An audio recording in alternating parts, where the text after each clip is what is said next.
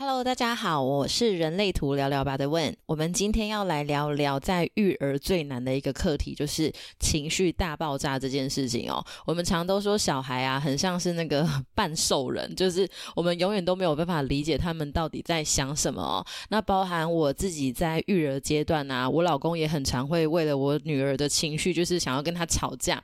那我印象很深刻，就是小时候我老公曾经就骂我女儿说：“你是不会用说的吗？一直哭哭有什么用？”我就跟我老公说，他如果会用说的，他现在肯定直接骂你脏话比较快了哦。所以其实小孩在他们没有足够的词汇去表达自己情绪的过程当中，我们要如何跟他们的情绪和平共处？那呃，我今天想要分享我自己这一路走来的经历。我女儿现在三岁，然后她是一个情绪权威的生产者哦。那我觉得我女儿的情绪真的还蛮稳定的诶，那我也不晓得到底是我生到了一个天使宝宝，还是我的人类图育儿真的还蛮管用的。那我就把它分享给大家，也希望可以对大家有帮助哦。那在育儿的情绪这件事情上呢，我觉得最难最难的一个课题就是。绝对不要在小孩有情绪的时候跟他大声回去，然后也不要在小孩情绪来的时候呢过度的纵容他的情绪。我觉得这个是我自己在做个案的解读，或者是在路边的时候最常遇到的，就是小朋友哭闹的时候啊，然后爸爸妈妈就会说：“你在哭，你在哭，你在哭，你就不要跟我回家，你在哭你就自己留在这里洗碗。”我那天在台北讲课，然后讲完课回来在高铁上。就是在十一点的时候，那时候就有一个大概小男生，大概四岁吧。然后爸爸呢就直接说：“你现在哭什么哭？”然后就直接当众把他的裤子脱下来打他屁股。诶，我就觉得哇塞，太惊悚了。所以其实有蛮多人会直接去放大孩子的情绪，然后比孩子更歇斯底里这样子哦。像我在前几天去吃那个火锅的时候啊，我也遇到我隔壁桌的小朋友，那个小孩应该大概是小班吧，然后他就是因为。就是不想吃的东西就一直哭，一直哭，一直哭。然后他的妈妈就说：“不要哭，嘴巴闭起来。”然后爸爸就问他说：“你现在哭什么？你自己跟我讲。”然后小孩已经说：“我不想吃这个东西。”然后就又被爸爸直接带出去打。那我那时候就觉得哇塞，怎么那么刺激？结果旁边的那一个小朋友啊，就是应该大概不到一岁吧，不到一岁真的还不懂事嘛，他就在那边摔碗、敲碗啊。结果爸爸居然直接就是。打那个小孩，就是一岁的小孩，我就发现其实很多情绪失控的小孩啊，他们背后都有一对情绪失控的父母哦。所以我觉得第一个最重要的关键点就是不要用情绪去回应孩子的情绪，这真的是一件很可怕的事情，因为这样子很有可能会导致这些小孩在长大的时候，他们也会用情绪去回应别人的情绪，那其实就是一个恶性循环哦。那再来呢？在情绪育儿的大禁忌，我觉得还有一点就是不要过度纵容小孩的情绪，因为我们很常会看到很多的那个小孩，子要开始一哭二闹啊，妈妈就会说：“哦，好好好，你要买什么？妈妈买给你，阿妈买给你，好好，你说的都好。”就是纵容小孩情绪这点呢，是我绝对不会去做到的。那我觉得育儿的知识有百百款哦，所以如果就是有跟人家抵触的话。那我这边没有想要做任何的论点战争，我只是想要去表达我自己的观点。我是绝对不会跟我的孩子大声，我也绝对不会去纵容我的孩子的情绪哦。像我女儿，她最常讲的一句话就是“哭哭没有用”。好，但是我都会跟我女儿说，其实哭哭可以去疏解自己的情绪跟不开心，但是哭哭不能解决事情。那她其实现在才三岁，她都懂这个道理哦。所以刚刚是第一点，我最想先帮大家划重点的。那再来，我是怎么样去跟我女儿互动的呢？呃，我觉得情绪呢，当然在人类图系统上，情绪中心有定义，情绪中心空白，或者是情绪中心有定义，但是不同的通道、不同的闸门的启动，它都会有不同的情绪波的运作。那我们这边就不去细谈这么多。我觉得情绪中心空白的小孩或者是大人，他们本来对于情绪的敏感度跟认知，就相对的会比较糊糊的。我遇过好多情绪中心空白的大人呐，他们都会跟我分享说，情绪对他们来说就是一坨东西，有些时候他们梳理不出那个感受到底是什么，就是一坨。好，所以我觉得不管是情绪中心有定义还是空白的人啊，他们真的都很需要认识情绪。那情绪中心有定义的孩子更需要啊，因为我们天生就会比较有各种就是丰富的情绪波的流动，有一些固定的运作。那我是怎么样去？带我女儿认识情绪呢？其实她刚出生，她唯一的技能就是哭嘛。那到她几个月，然后开始慢慢的在学习说话的时候呢？我就会在不同的情境去跟他互动。我举一个例子好了，比如说我老公啊，就很喜欢整他嘛，就是哎，就很喜欢捉弄自己的宝贝这样哦。那他就会把他捉弄到他哭这样。那他以前不会讲话的时候，他就只能一直哭，一直哭，一直哭，用哭来反击。那我就会就是抱着他哭，然后我就会跟他说：“哎，猪猪啊，你刚刚是不是在生气，对不对？那你下次啊，你要不要试试看，直接跟爸爸说我生气了。”那这样子可能爸爸就不会再欺负你了。那当然，同时啊，我就立刻警告我老公说，如果你女儿下次跟你说她生气了，你就最好要住手。那慢慢的啊，我女儿她就会开始知道，诶，这个情绪叫做生气。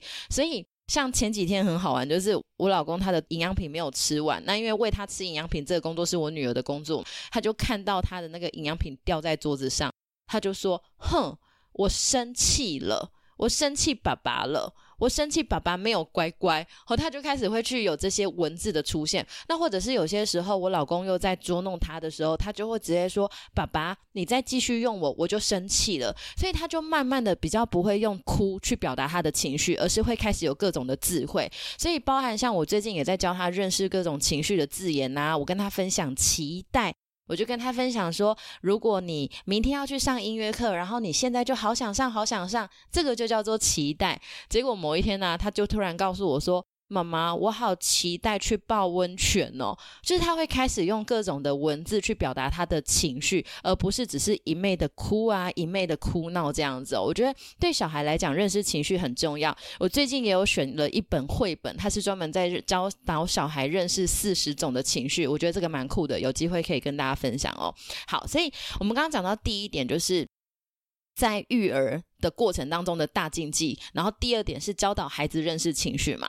那第三点哦，其实我觉得有些时候小孩哭起来的时候真的很可怕，会哭到天崩地裂的那种这样子哦。那我今天分享了两个方式哦，第一个是变魔法。我觉得念绘本蛮有帮助的，就是我很喜欢跟我女儿念绘本。我们每天睡前都要念三到五本的故事书啊，早上起床也要念三到五本的故事书。然后像我们有念一本就是《爱哭公主》，真的是妈妈界的圣经哦，就是它里面就会分享说爱哭公主怎么样哭哭啊。那我在这个过程当中就会跟我女儿一起去分享哭这件事情。那因为爱哭公主她的妈妈就有一句魔法，就是一二三，深呼吸，怪怪东西看不见，哭哭脸变笑笑脸。所以呢。当我女儿开始又哭的时候呢，我其实第一个动作一定是抱住她，我绝对不会让她有一种她被丢下来的感觉。我也从来不会说什么你再哭我就不理你了，你再哭我就把你丢在这里，我绝对不会做这种事，因为我自己本身是居中心空白，我女儿也居中心空白，我非常知道这是一件很可怕的事情，很可怕的感受哦。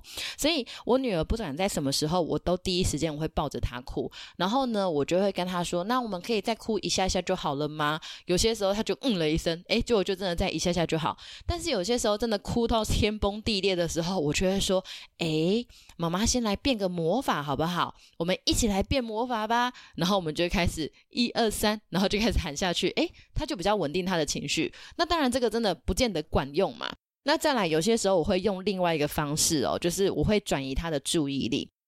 那因为我女儿是生产者嘛，她的 剑骨的互动是很明确的，所以有些时候呢，我就会跟她说：“哎。”我想到另外一个好主意了，然后我就会问另外一个问题来让他回应这样子。举例来说啊，像他昨天，他昨天就因为就是不想去洗澡，然后在那边哭的，就是乱七八糟，哭得很严重这样子。他在哭到一半的时候，我就跟他说：“诶，我想到一个好主意了耶，我们先去念一本故事书，然后再去洗澡吧。”他就嗯。然后就瞬间不哭了。就是有些时候，呃，我觉得去理解孩子他们不同时间的发展期很重要。因为像我女儿，她现在正处于那个秩序期，就是做每一件事情有她自己的节奏跟秩序。所以有些时候，就是允许她有她自己的秩序的情况之下，我觉得其实是会很快的。那当然，像我们这样子的育儿方式，我也很常会遇到很多人告诉我说：“你太宠你的小孩了，小孩哪有办法讲道理？”我每次都觉得你才不讲道理嘞，就是你不讲道理，你才觉得小孩不讲道理。其实小孩如果我们好好跟他说的话，其实是真的很管用。但是当我们今天真的用情绪去跟他爆炸啊，然后用就是发脾气去骂他的时候，其实小孩子会慢慢的就是去压抑他的情绪，他就不敢真实展露自己的情绪哦。所以我觉得育儿情绪的这个课题啊，是真的每个人必经的课题。那嗯，如果要画一个重点的话，我最后想要画上一个重点，就是真的要允许你的孩子有情绪，情绪跟发脾气是两件不同的事情。像有些时候，我女儿会一边哭一边摔东西，那我就会跟他说：“你可以哭哭，但是你这样子摔东西呀，就是在发脾气了。你哭哭的时候，妈妈可以陪你，可是如果你摔东西的话，妈妈会好怕、好怕、好害怕哦。”那慢慢的，他就会知道哦，情绪是情绪，脾气是脾气哦。所以呢，当你们家的小孩子情绪来的时候，你都怎么做呢？那当然，我跟我女儿的互动方法真的有很多种啦，就是包含我刚刚讲那个，我发现一个好主意了，也是某一次有朋友来参加我们的活动，然后他观察到，他写下了，我才发现哦，原来我有这一招哦。所以呢，今天就把这个分享给大家。那如果大家有什么想法的话，也可以留言让我知道，或者是你在育儿的过程当中有什么卡关的。也都可以提出来，那有机会我们就可以再来跟大家聊聊哦。我们下一集见。